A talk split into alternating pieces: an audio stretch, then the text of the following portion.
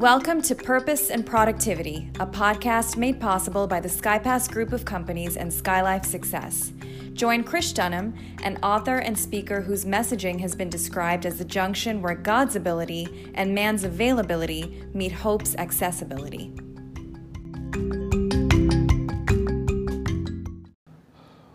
Welcome to Monday Musings, a segment we want to keep light, one which looks at the innocence of the life we live, the excitement that innocence brings, gaze at the wonders of the world without getting too complicated about many of the things we deal with on a normal basis.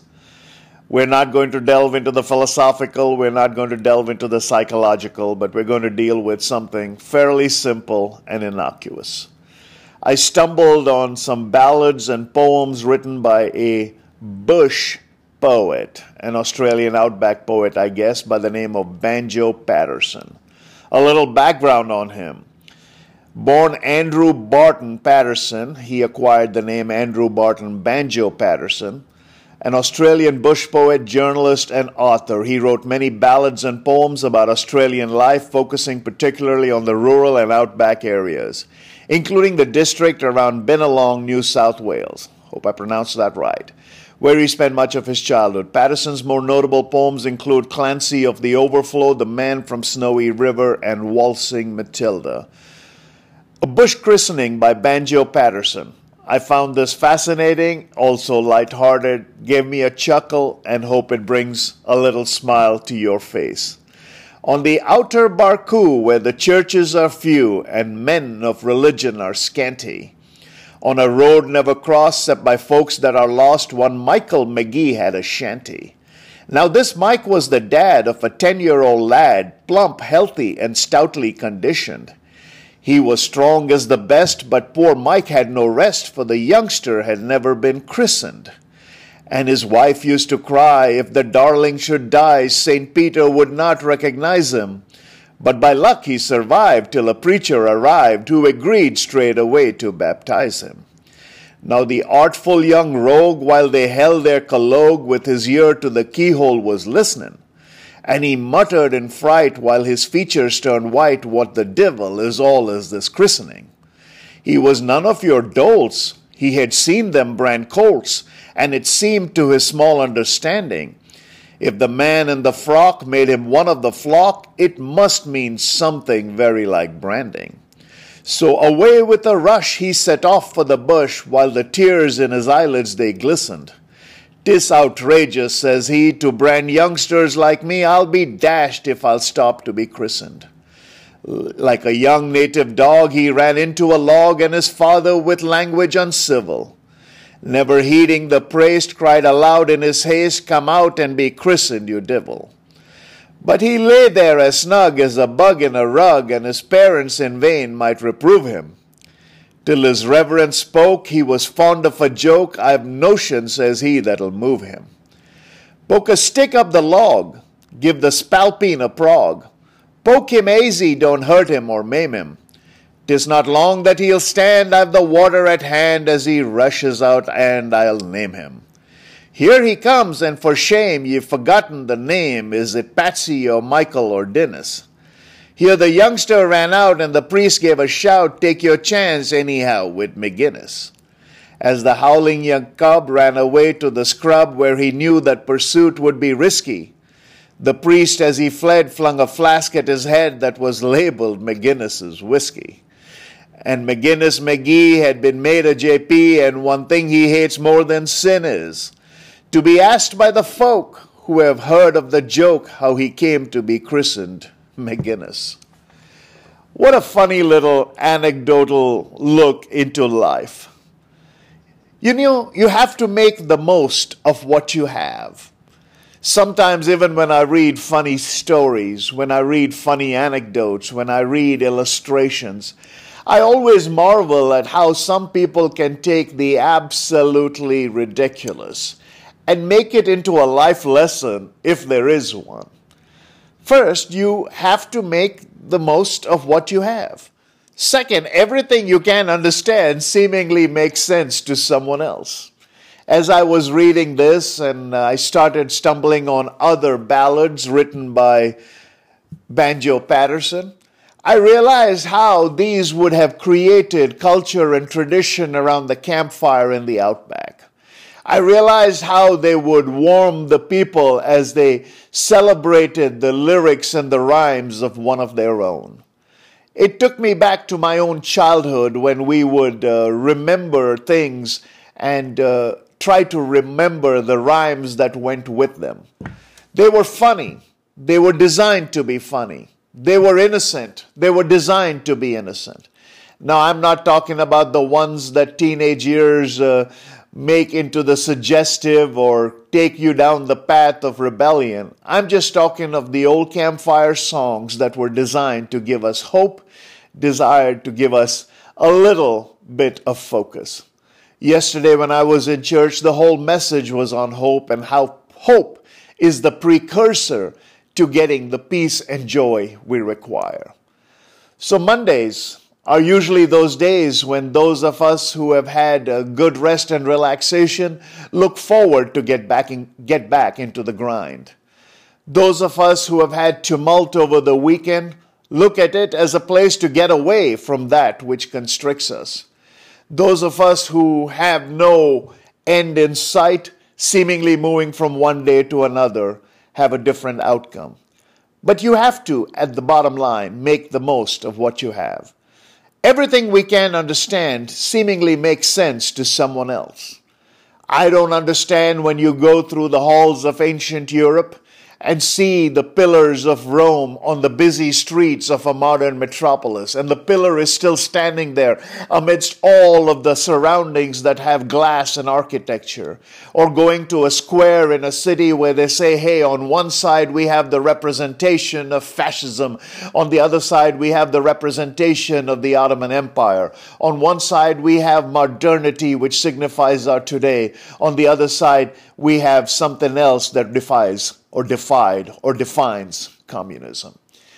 And in a square, you can look on four different directions and see four parts of your history and glean something for it because you have to believe that whatever you can understand made sense to someone else. Why else would you have a freestanding Roman pillar in the middle of the street? And if it was knocked down, the street would look symmetrical to everything else. But someone decided to leave a Roman pillar there. And when you walk by it, you see that history actually happened here.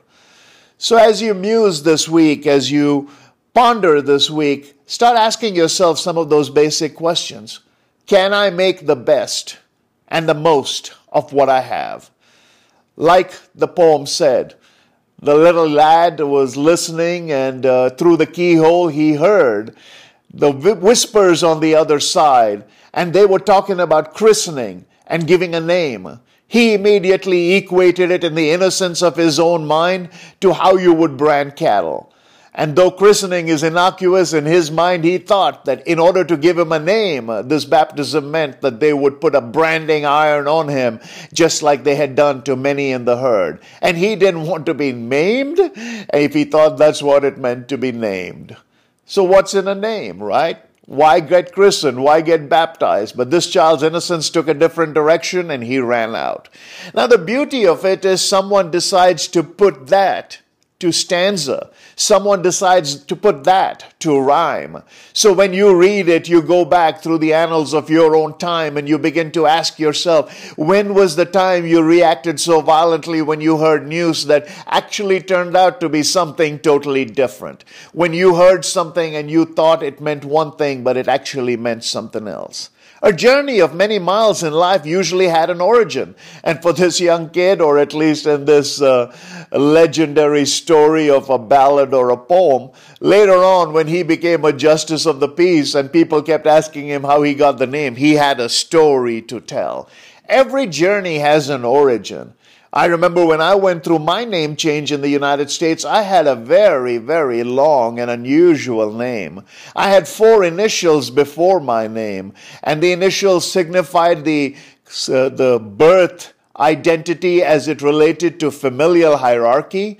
I had one name ascribed to a maternal grandfather. I had one name ascribed to a paternal grandfather. I had another initial. I guess they wanted to make it even. Well, that was not the case because my brother has three initials before his name. I had four initials before my name. So there was no symmetry. It was just tradition that gave me that nomenclature. And as I went through my school years, I was always known by my initials. And it had an origin. But when I came to the West and uh, I had to carry out uh, a name change because I was going through a citizenship process and I had a choice to eliminate those initials and make something short, I did it for convenience. I didn't abdicate tradition for convenience. I just changed some of the initials for convenience, but the one initial I kept was the origin. A journey of many miles usually has an origin. So if all the initials in my name, I just kept one initial, I made that my middle, middle initial. Most of you today know me as Krishna Dunham if you know my full name. Some of you know me as Krish Dunham. Everybody knows my legal name only when they go in and look for it. But that's just an origin, and we have some fun with it by realizing a journey of many miles usually has an origin.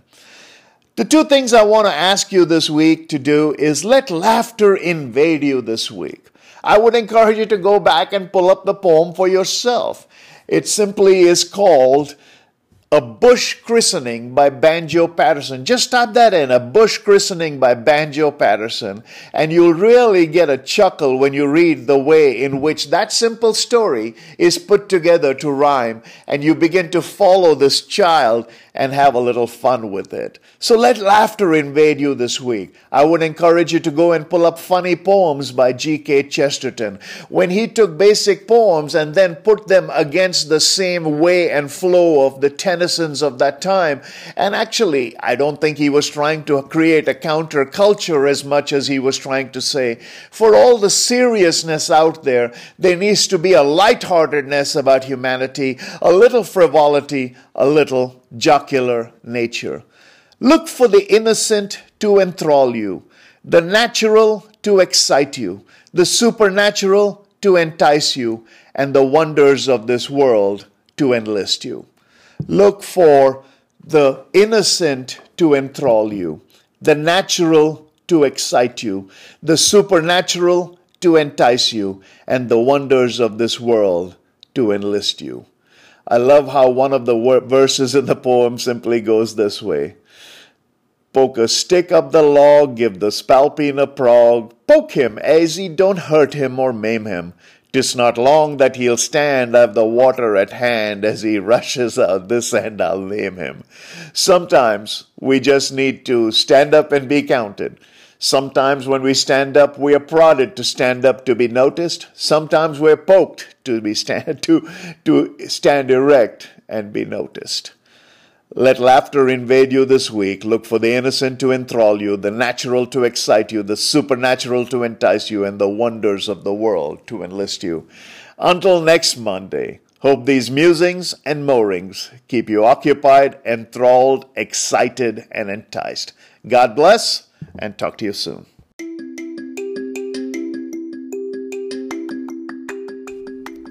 That concludes another episode of Purpose and Productivity with Krish Dunham, brought to you by Skylife Success. Please subscribe, rate, and visit us on the web at krishdunham.com and skylifesuccess.com, where you can find our social media links and access to additional resources. Till next time, happy learning and happy living.